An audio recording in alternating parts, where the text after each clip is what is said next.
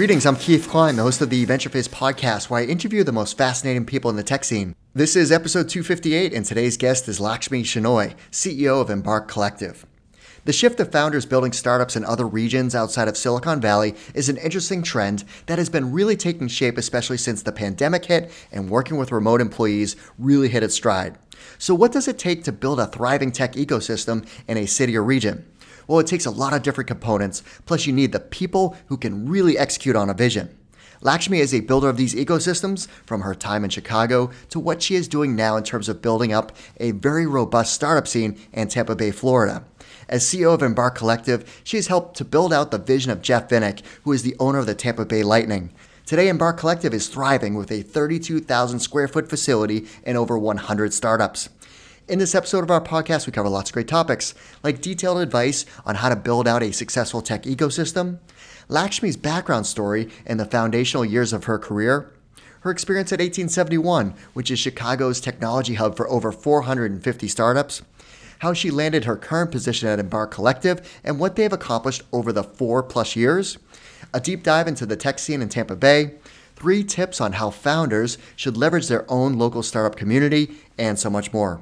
Okay, quick side note the VentureFizz weekly digest email is the must subscribe email to keep you connected to the tech scene. You'll receive lots of information on companies, advice for your career, and other fun tidbits. Sign up at venturefizz.com slash register. All right, without further ado, here's my interview with Lakshmi.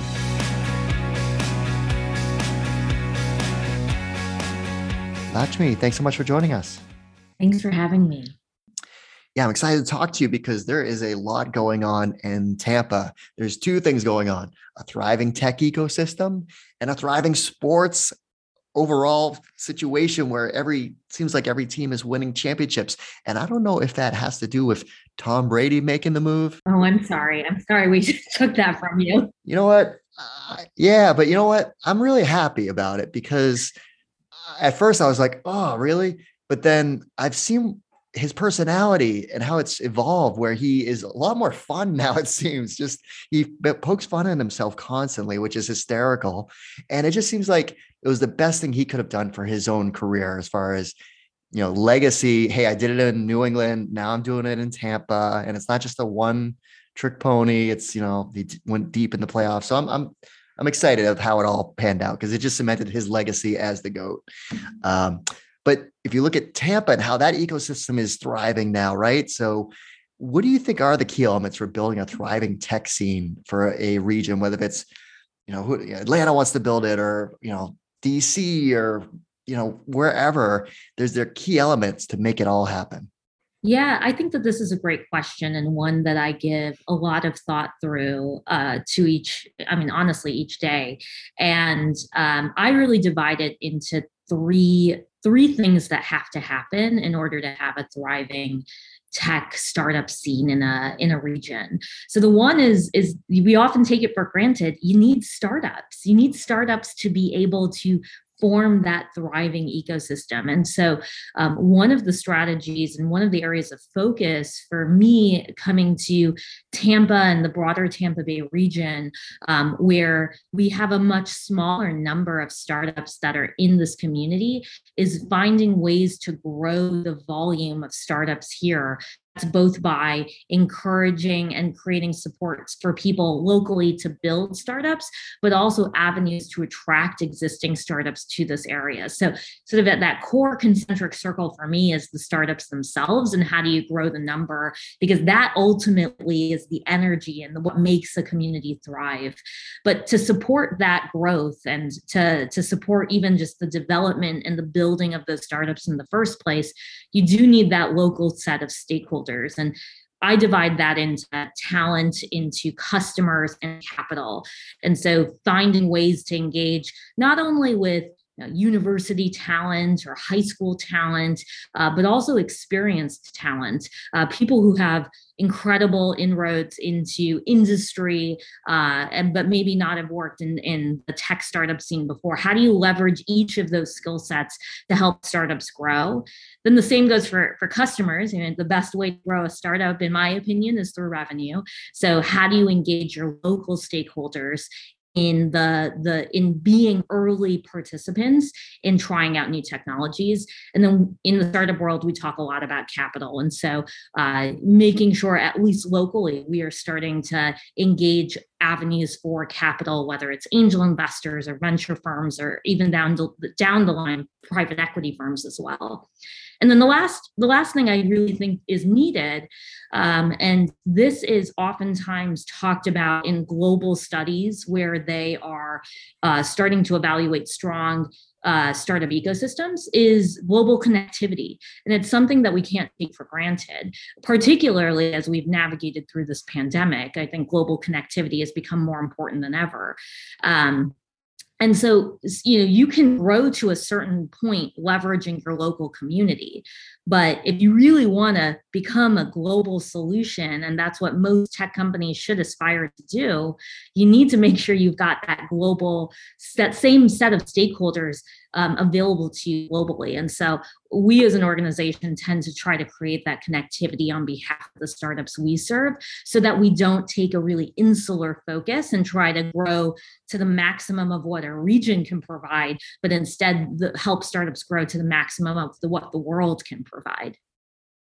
That is a great synopsis, and I'm excited to talk to you in a bit about Tampa and how you've the progress you've made so far, which is it's amazing. I've been following uh, Embarc's newsletter for at least a year, if not longer. And it just seems how much momentum is happening. And I can see why now. You need leadership with someone like you that has taken a systematic approach to it, not just, geez, I hope people build companies here and just kind of kick back. No, what you're doing is definitely a, a concerted effort. So, well, before we get into that, let's talk about your background. So, let's rewind the clock. Like, where did you grow up? What were you like as a child? Absolutely. Uh, so I grew up outside of the city of Chicago, about an hour west of Chicago.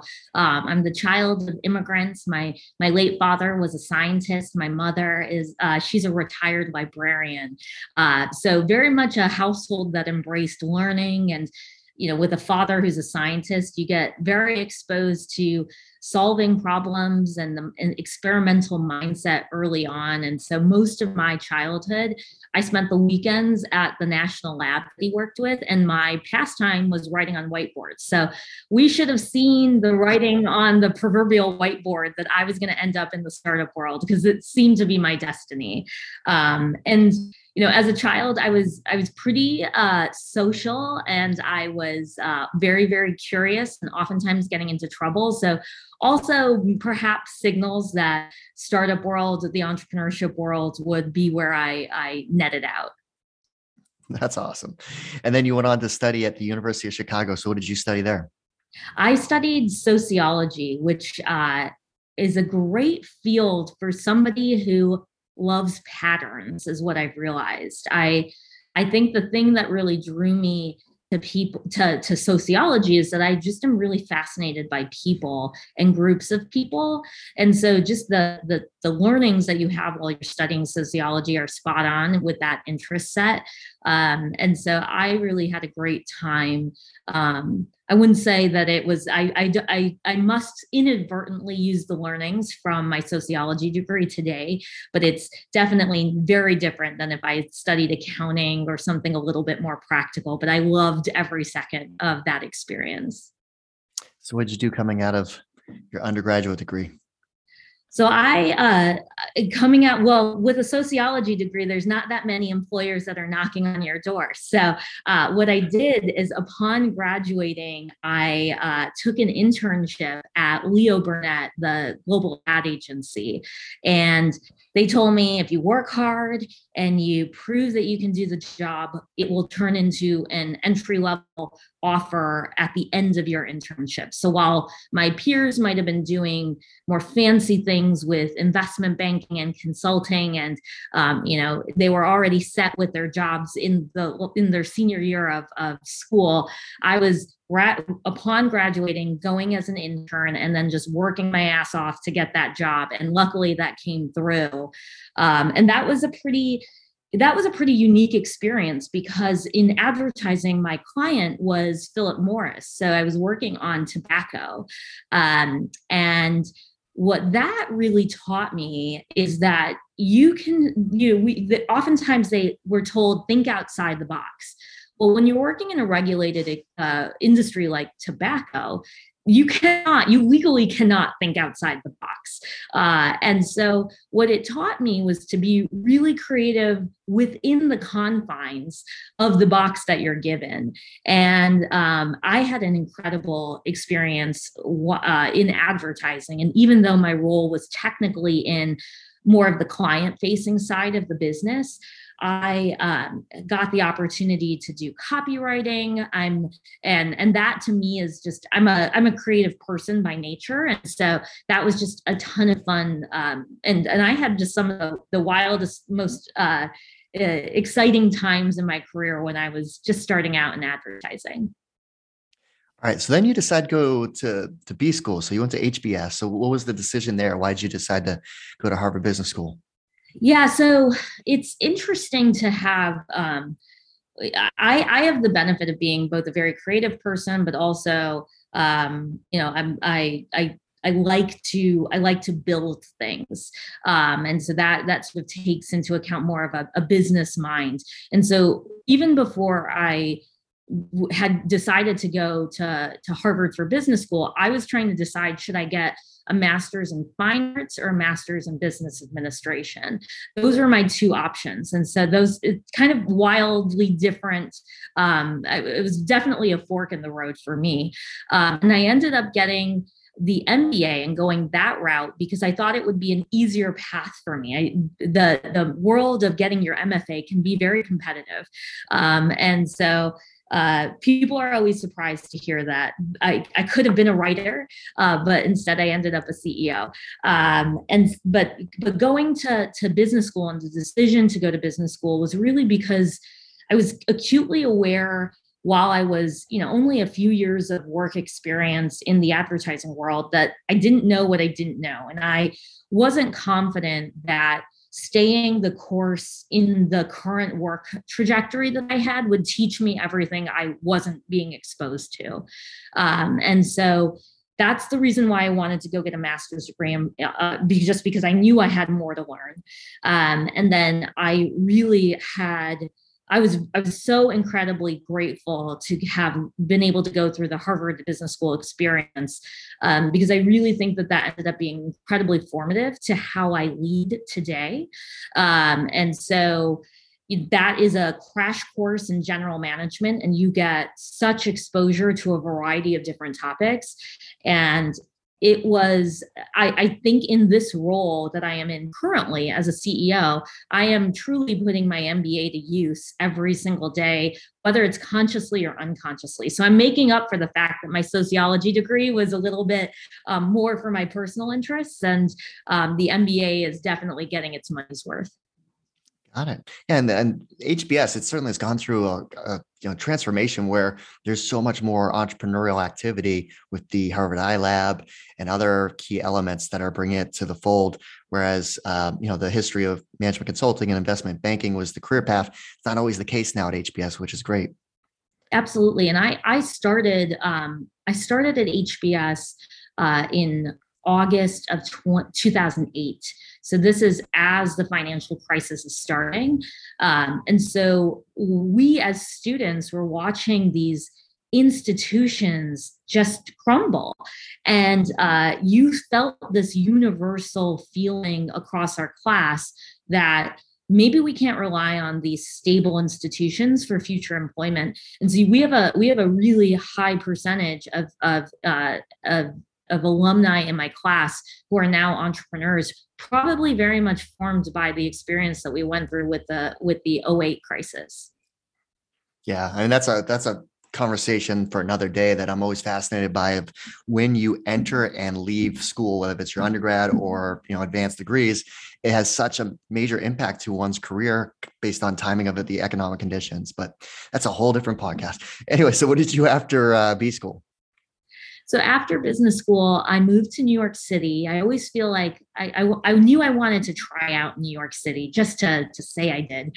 Um, and I was able to work at Time Inc., which at the time was owned by Time Warner. So Time Inc. is the holding company or was the holding company for uh, magazine publications like Time and Sports Illustrated and People. Um, so really big household names. And it was a fascinating time to work in the magazine industry because it was um, it was the time when magazines were first going to the tablet. So the iPad had been um, announced, and the um, you know the Kindle had been announced, and so all of a sudden, um, paper magazines were no longer the norm, and it was a really fascinating time to navigate. Uh, uh, it was probably my first experience of a, a disrupted industry in that I was watching a model that very much depended on owning the customer. The magazines make money because advertisers are know that the magazines really know their customers well and with the advent of tablets there was the question of who owns the customer.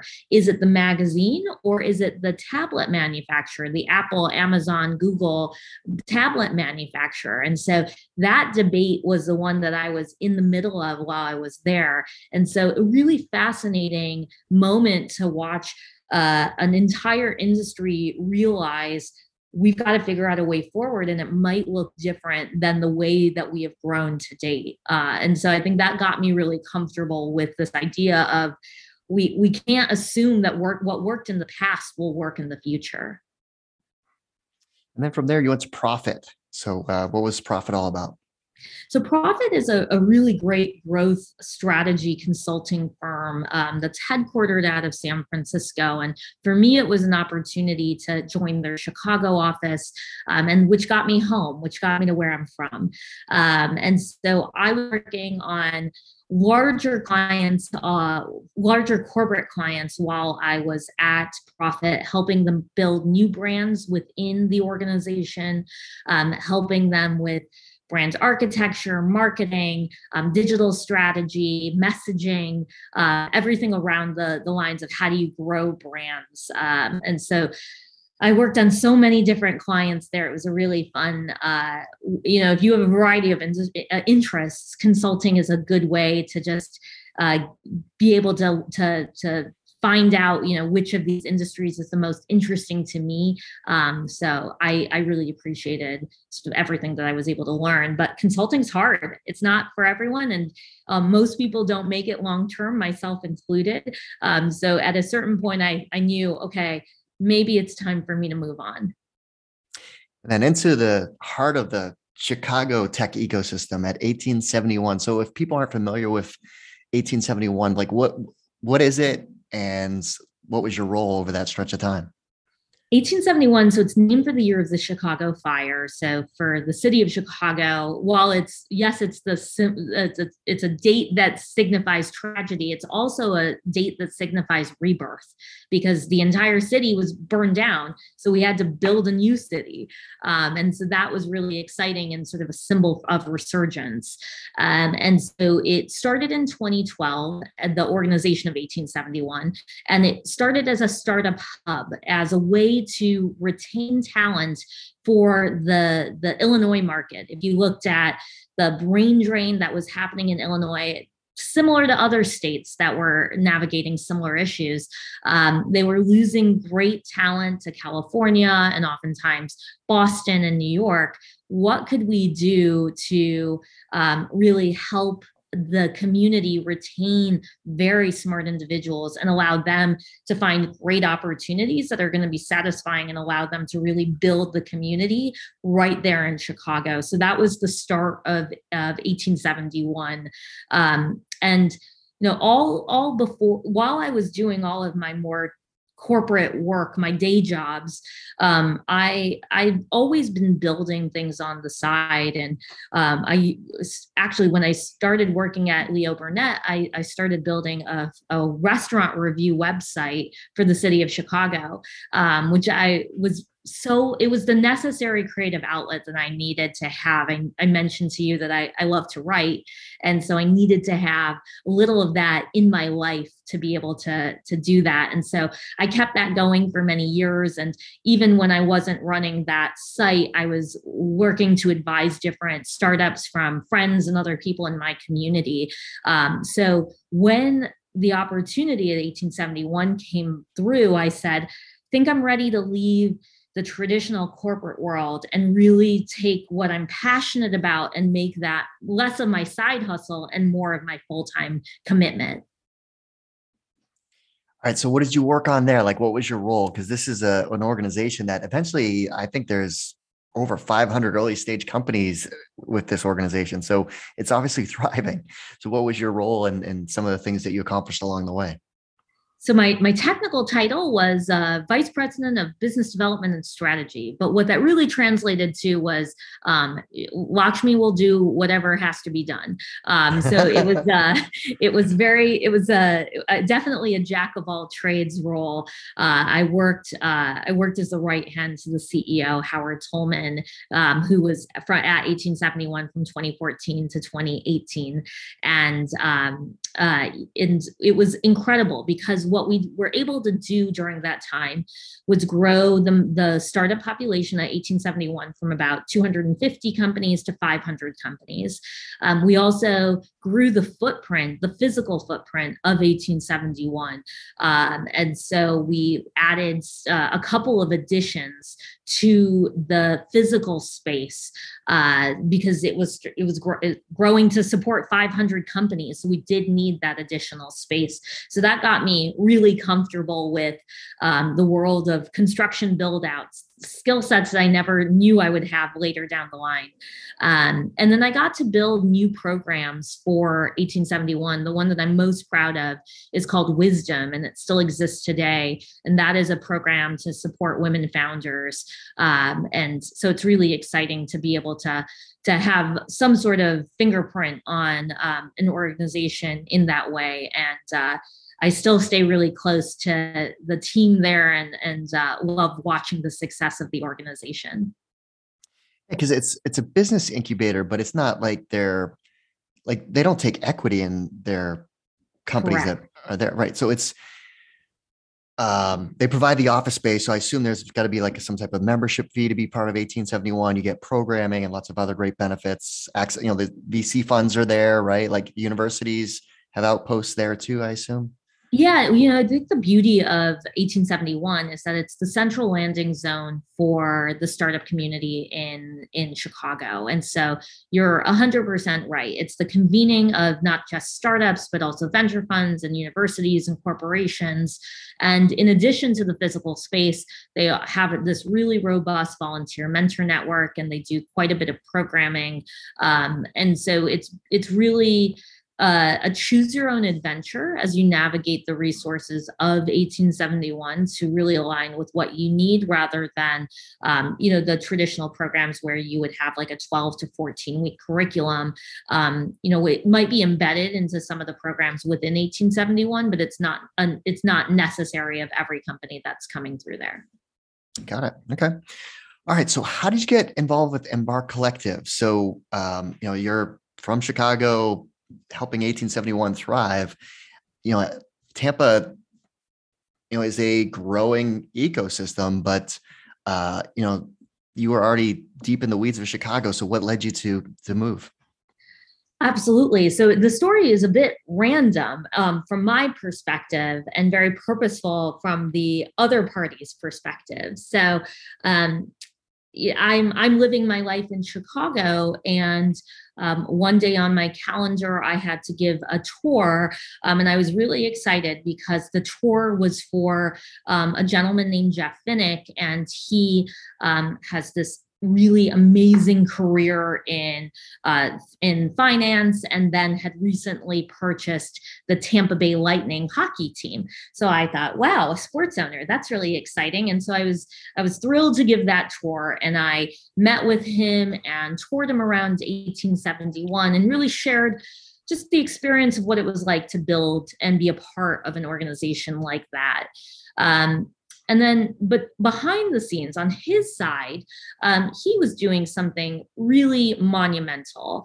Uh, he was he had purchased the Tampa Bay Lightning uh, in 2008, I believe. I might have that date wrong. And uh, he also, in doing that, saw that in downtown Tampa, there were just there was just this open opportunity to develop some of the the area into uh, into a great place to work and build. And so he sort of put on a real estate hat and said, wait, there's some empty parcels of land. What could we do with them? And rather than just build a regular development, um, he was really inspired by the Walkable Cities book and just this mi- mindset of how do you create a community that uh, puts wellness and uh, sustainability at the forefront of how it is built. And that was the impetus of a development called Water Street Tampa, which is 9 million square feet of, um, of space that would double the size of downtown Tampa. Um, so he had this vision of let's create a great place to build, uh, to live, and to work. But if we're going to do that, we also need to create a great place for people and an avenue to great to create opportunities for people.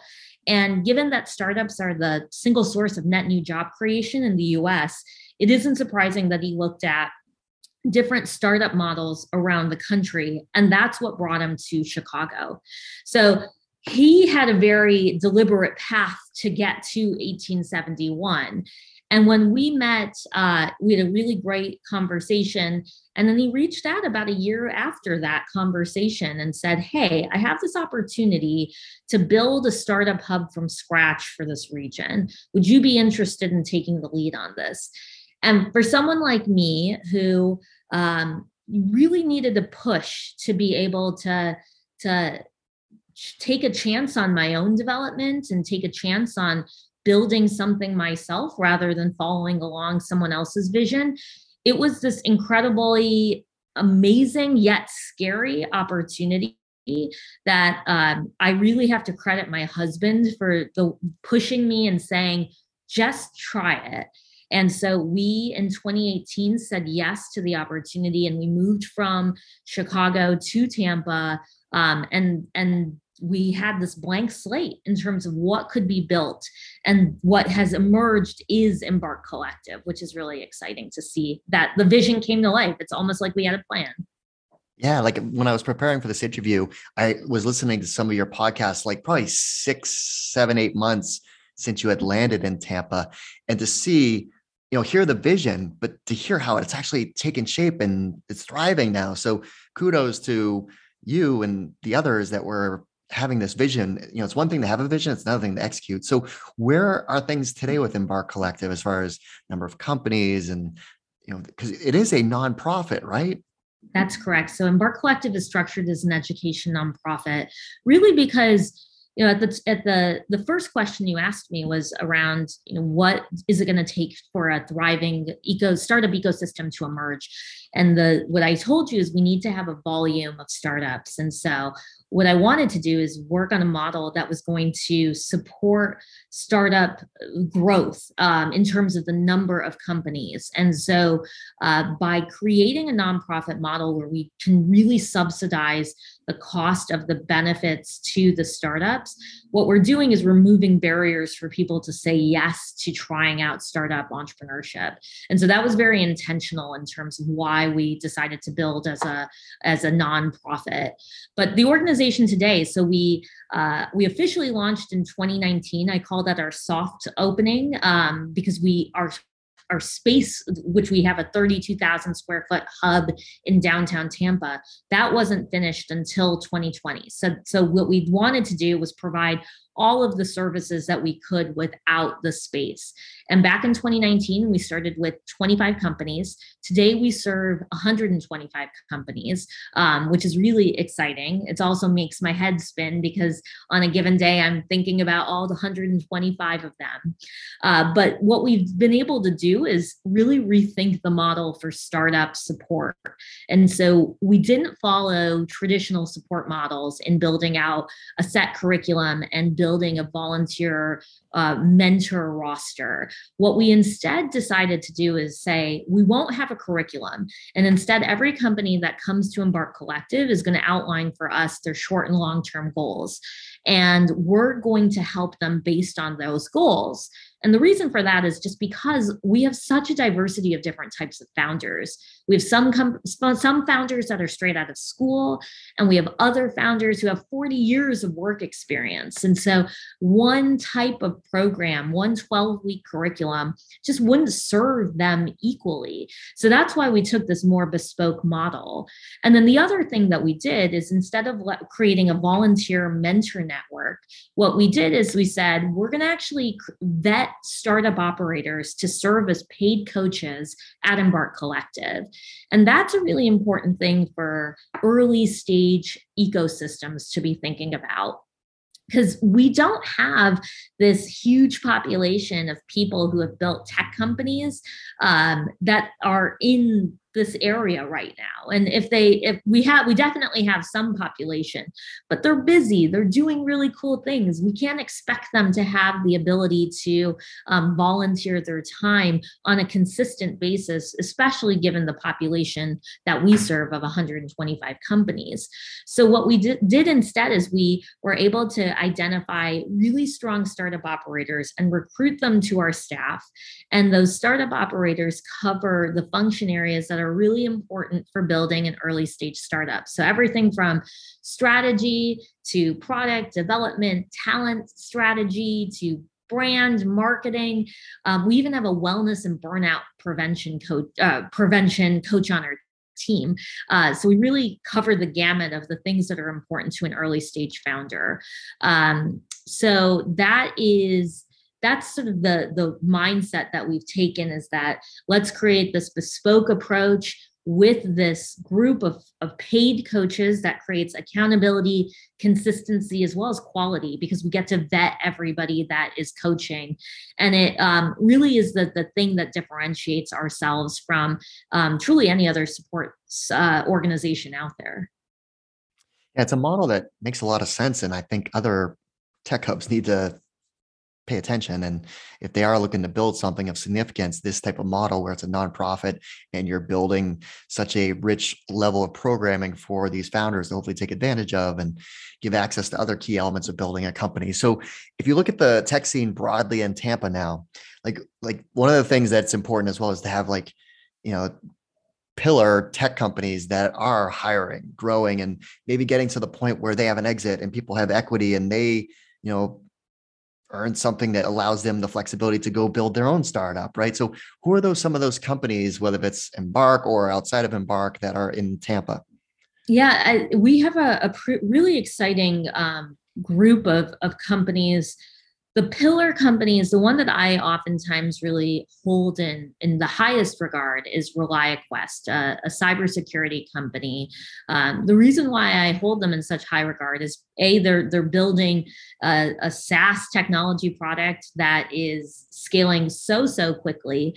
Um, they're probably one of the highest growth companies in the Tampa Bay region, uh, but also their their founder is the chairman of Embarc Collective's board, um, and so I really benefit from Brian Murphy, the CEO and founder of ReliaQuest, his insights and his approach to building and he he very much held off on taking external funding at the beginning of building the company really focusing in on ensuring he could build something uh, a repeatable sales process with his existing customers. And um, and i just really appreciate that mindset in terms of let me let me make sure i have built something that can scale and and he'll be the first to tell you it's really really hard and and you know he's he made incredible sacrifices to go that approach but what the the result of that is this high growth company. He's eventually taken on um, a, pretty large sums of capital, but the, the growth is incredible. And the culture and the support of their customers is incredible as well. So I think they are just such a strong model for the startups at Embarc Collective of a way to build uh, a company that is here here to stay.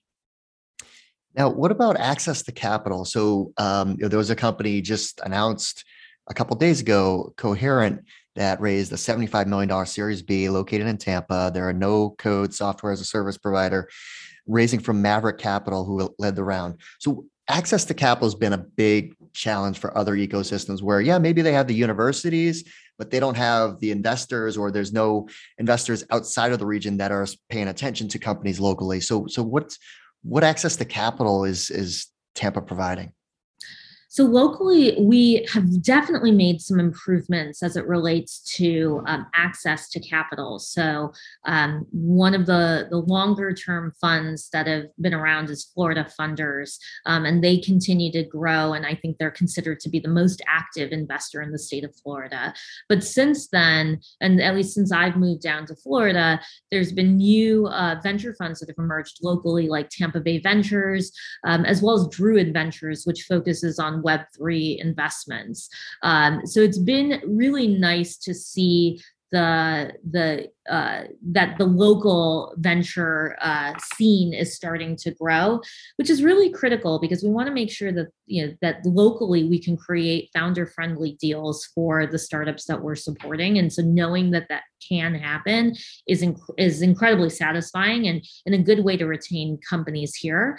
Uh, but I'll also be the first to to tell companies that you know leverage the local venture scene, but also make sure you keep connectivity with national investors as well. So at Embarc Collective, we work with about 200 venture funds, uh, pre-seed to Series A around the country, making sure that we're making the right introductions from our companies to those funds, knowing that you may not get all of your capital in one location. And so making sure that the companies we support are keeping their options open.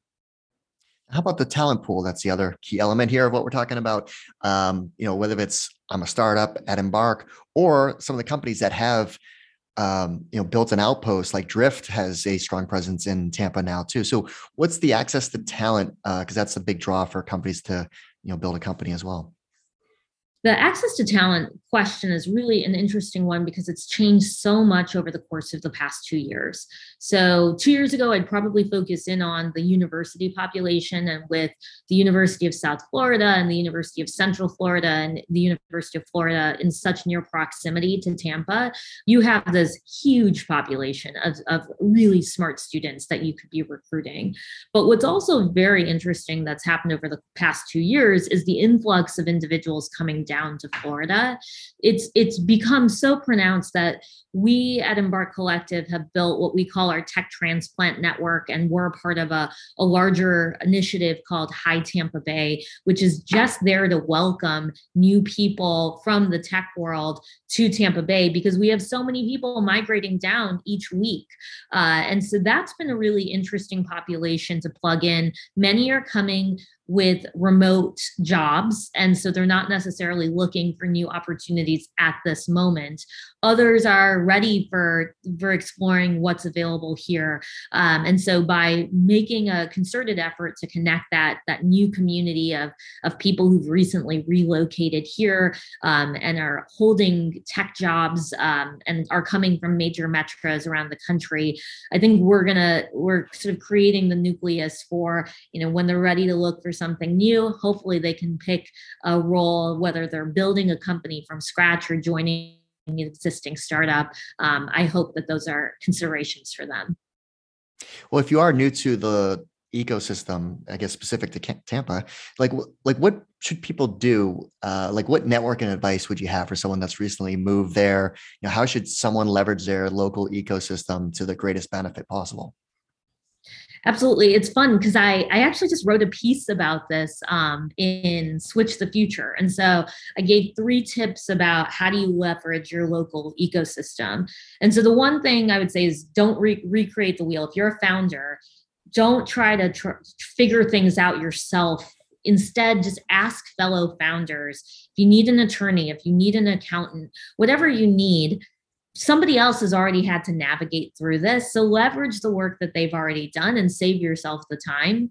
Uh, the second thing is just it's really lonely being a founder. And so I think if you're especially in a new ecosystem, making sure that you find a community and it can be an established community like something you'd find in the startup hub like Embarc Collective, or it can be more organic. There's so many founder dinners that pop up, um, different meetup groups. And so, but figuring out a way for you to get support not only for the building of the business but also just how mentally taxing building a company is um, you just want to make sure that you've got that support in place from the get-go and then the last thing is just around don't operate in a bubble so when you're trying to leverage your local ecosystem i think the cool thing about doing that is that you're exposing yourself to other industries that might not be your industry and you can learn so much about that. At 1871 we called that lateral learning.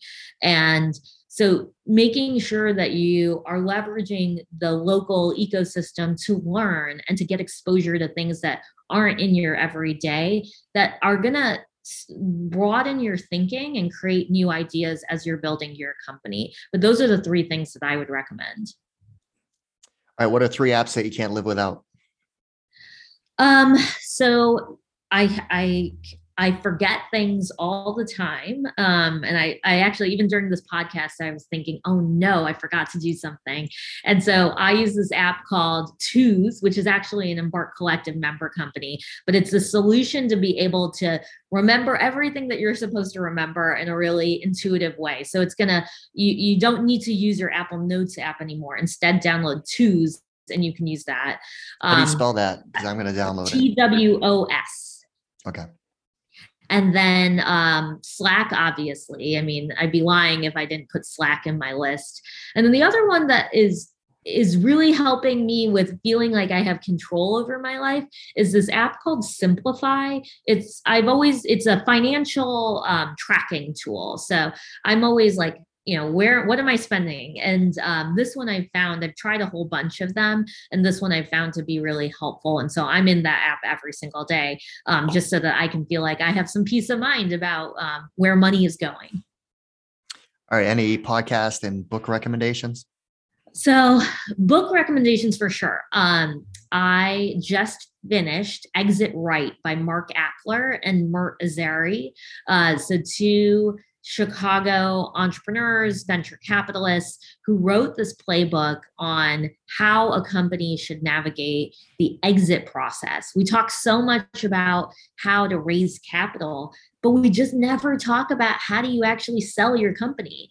And so this was the first playbook that I felt like was just this incredibly rich uh, approach to helping a founder think through all aspects of everything from the the tactical to the the mental side of selling your company. Um, and we were lucky enough yesterday to do a book talk with Mark Achler um, uh, on the book, and so that was really exciting to to be able to have just finished the book and then be able to ask all of our questions to the author. Um, and that was a, a fun thing to be able to bring to the Embarc Collective membership. I totally agree. There's so much out there about raising capital, but the actual sale of your company is so and I, when i talk to founders that have had an exit i always like lean into that. I'm like so how did the conversation even start? Like was it like a we want to talk about a strategic partnership that led to them actually wanting to acquire like i'm always fascinated. Like how did were you out there pitching your company to be sold? You know it's like it's one of these like mysteries of how did the deal come together in the first place? And then how long did it take and how close did it you know almost fall through? And there's so much i'm going into that. So that's cool. I'll check out that book. All right living in tampa what do you like to do for fun outside of work you know, at the end of the day, I'm a startup operator. My husband is a startup operator as well. So we do work a lot, admittedly. So for everyone who thinks that we spend our weekends every weekend at the beach, it's not true. you can actually live in Florida and not do that. Um, you know, my way of decompressing is is cooking. I really love cooking, and so I treat that as my like fun creative experience on the weekends. And if you take into account, I used to run a restaurant review site and um, you know I, am sort of an experimental person. Um, cooking isn't out of the norm there and i always make a new recipe. I never i never repeat the same recipes. Um, but it's really stress relieving for me. I don't know why but i i really love it Well, Lakshmi, thanks so much for taking the time to walk us through your background story, all the great work you're doing in terms of building up the ecosystem in Tampa, and the great advice too of, of how other regions can maybe uh, you know do something similar. Thank you so much for having me. Well, that's our show. I hope you found it useful and entertaining. If you did, please make sure you subscribe so you'll get future episodes. Also, please consider leaving us a five star review and share this podcast with all of your friends and colleagues in the industry. It all really helps us out. Last but not least, don't forget to visit venturefizz.com, the most trusted source for tech and startup jobs, news, and insights. Thanks for listening, and I'll see you next time.